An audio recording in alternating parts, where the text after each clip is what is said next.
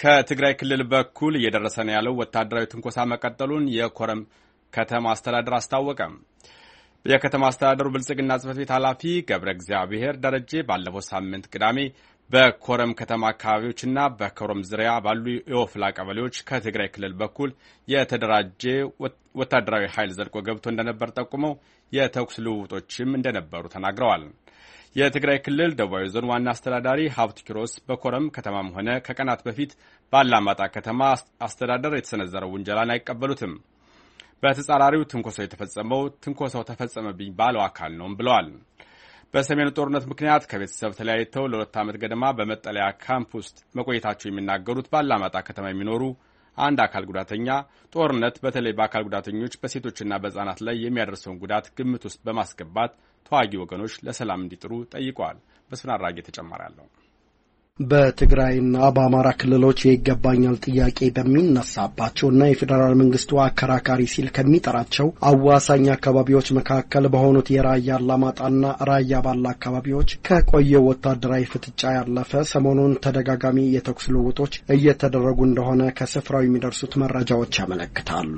የኮረም ከተማ አስተዳደር የብልጽግና ጽህፈት ቤት ኃላፊ ገብረ እግዚአብሔር ደረጀ ለአሜሪካ ድምፅ እንዳስታወቁት ከትግራይ ክልል መጣ ያሉት የተደራጀ ወታደራዊ ኃይል ባለፈው ሳምንት ቅዳሜ የካቲት 9 ቀን 2016 ዓ ም በኮረምና አካባቢው በሚገኙ የኦፍላ ቀበሌዎች ውስጥ ዘልቆ ገብቶ እንደነበር ጠቁመዋል። ኮረም ከተማ እና ኦፍላ ላይ የተደራጀ ኃይል TDF ወታደሮች sniper የያዙ ድሽቃ የያዙ እና መትረየስ የያዙ በተደራጀ መልክ ቀበሌውን በጣም እየረበሹት ነው ያሉ። እንዳየናቸውም በቃ well trained ናቸው። በጣም የሰለጠኑ ናቸው። አጉንብርዳ የሚባል ቀበሌ አለ። እሱን አልፈው የሀሸንኬ ቀበሌ ጎጥ ደብር የሚባል ላይ እዛ ገብተው ማህበረሰቡን በጣም ሲረብሽ ነው ያዋሉት። በተወሰኑ የመከላከያ ኃይሎች እና በእኛ ሚኒሻዎች ነው እንዲወጡ የተደረጉ። ተሰነዘረ ባሉት ወታደራዊ ጥቃት ሰብአዊና ቆሳዊ ጉዳት መድረሱንም አስረድተዋል። በተቆጣ መስመር አድነባ ዝቅ ብሎ ህዝብ የጫነ መኪና ላይ ጥይት ተኩሰው አንድ ወጣት አቁስለዋል። ሰላማዊ የሆነ ህዝብ ባስ ተኩሰው ነው እንግዲህ ከሀያ ስምንት እስከ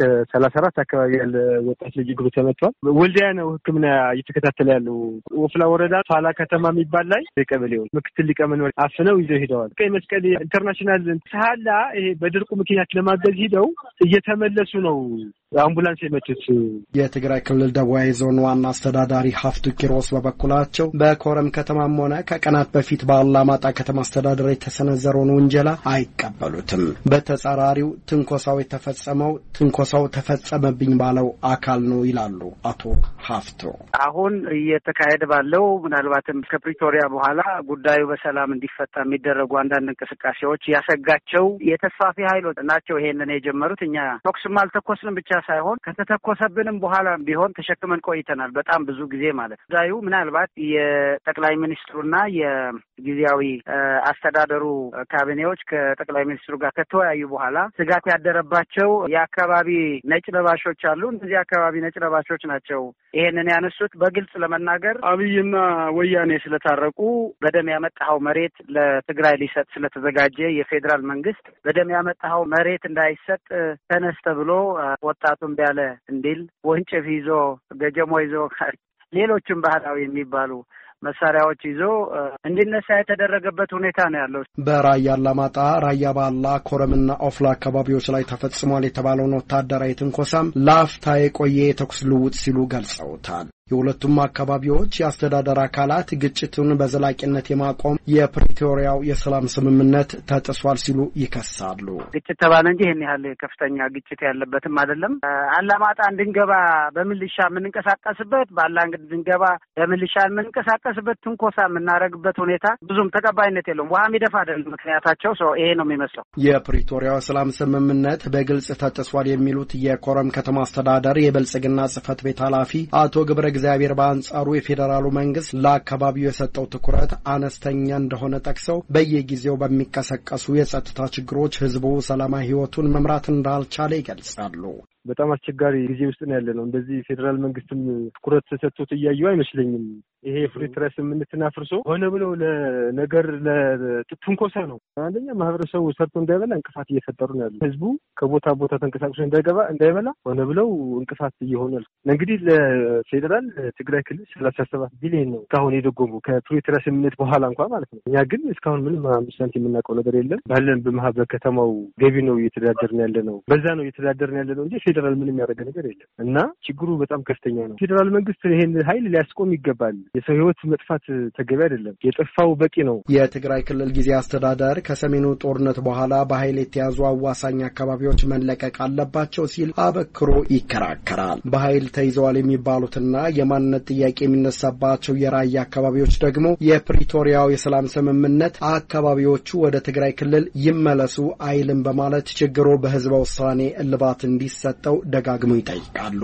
በፕሪቶሪያው የሰላም ስምምነት አፈጻጸም ዙሪያ በፌዴራል መንግስትና በትግራይ ክልል ጊዜ አስተዳደር መካከል ባለፈው የካቲት አንድ ቀን በጠቅላይ ሚኒስትር ጽህፈት ቤት የተደረገውን ግምገማ አስመልክተው የካቲት አራት ቀን 2016 ዓ ም በመቀሌ ከተማ ጋዜጣዊ መግለጫ የሰጡት የክልሉ ጊዜ አስተዳደር ርዕሰ መስተዳድር ጌታቸው ረዳ በሰላም ስምምነቱ መሰረት ተፈናቃዮች ወደ ቀያቸው አልተመለሱም፣ በአማራና በኤርትራ ኃይሎች የተያዙ የትግራይ ቦታዎች አልተለቀቁም ማለታቸው ይታወሳል። የፌዴራል መንግስት አከራካሪ ብሎ በሚጠራቸው አካባቢዎች ህዝበ ውሳኔ ይካሄዳል ማለቱን አስመልክቶም አቶ ጌታቸው ተከታዩን ምላሽ ሰጥተው ነበር። ሪፈረንደም ሕጋዊ መንግስት ብዝልወሉ ሰዓት ስራሕ ህዝበ ውሳኔ ህጋዊ መንግስት ከተቋቋመ በኋላ የሚፈጸም ስራ ነው።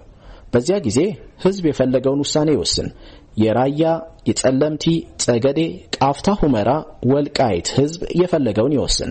ሆኖም በመሬት ላይ ያሉ ሁኔታዎችን ቀይሮ የሚደረግ ህዝበ ውሳኔ እንደሌለ ግን ሁላችንም ተግባብተናል የሚል እምነት አለኝ። አከራካሪ በተባሉት አዋሳኝ አካባቢዎች በተለይም በራያ አላማጣና በራያ ኦፍላ ወረዳዎች ውጥረቶች የተስተዋሉት በፕሪቶሪያው የሰላም ስምምነት አፈጻጸምና በድህረ ጦርነቱ መልሶ ግንባታ ጉዳይ በፌዴራል መንግስትና በትግራይ ክልል ጊዜ አስተዳደር የመግለጫ ልውጦች ከተደረጉ በኋላ ነው። ይህ ደግሞ ለአሜሪካ ድምፅ አስተያየታቸውን የሰጡ የአካባቢውን ነዋሪዎች አሳስቧቸዋል። የአላማጣ ከተማ ነዋሪው አብርሃም ወሰን በሰሜኑ ጦርነት ምክንያት ለሁለት ዓመት ገደማ ከባለቤታቸውና ከልጆቻቸው ተለይተው በመጠለያ ካምፕ ውስጥ መቆየታቸውን አስታውሰው ህዝቡ ካለፈው የጦርነት ጠባሳ ሳያገግም በሌላ የጸጥታ ስጋት ውስጥ ገብቷል ይላሉ።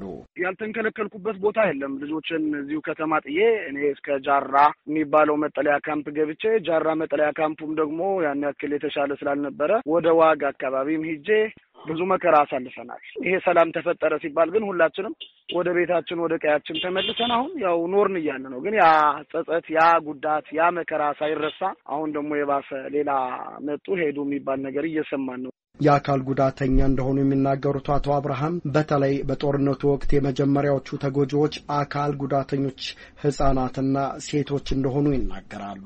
በተለይ ለእንደኔ አይነቱ አካል ጉዳተኛ መሸሻ መሄጃ መሮጫ ለሌለው አስቸጋሪ ነው። በተለይ ለአካል ጉዳተኞች፣ ለሴቶች፣ ለህጻናት እንደየደረጃው ይለያያል እንጂ ስቃዩ ለሁሉም ይደርሳል እና የእነዚህ ግፍ የሚሰማችሁ የእነዚህ ጩኸት የሚሰማችሁ ሰዎች ካላችሁ እባካችሁ ድረሱልን። አሁንም ውጥረቱ ይርገብ። የሃይማኖት አባቶች የማህበረሰብ አንቂዎች፣ የፖለቲካ ልሂቃንና ዓለም አቀፉ ማህበረሰብ ለአካባቢው ሰላምና መረጋጋት የበኩሉን እንዲያደርግ ጠይቀዋል። ዛሬ ላይ በአካባቢው አንጻራዊ ሰላም ቢሰፍንም ውጥረቱ አሁንም ድረስ እንዳለ ከኮረም ከተማ አስተዳደር የተገኘው መረጃ ያመለክታል። ለአሜሪካ ድምፅ ለተጠናቀረው ዘገባ መስፍን አራጌ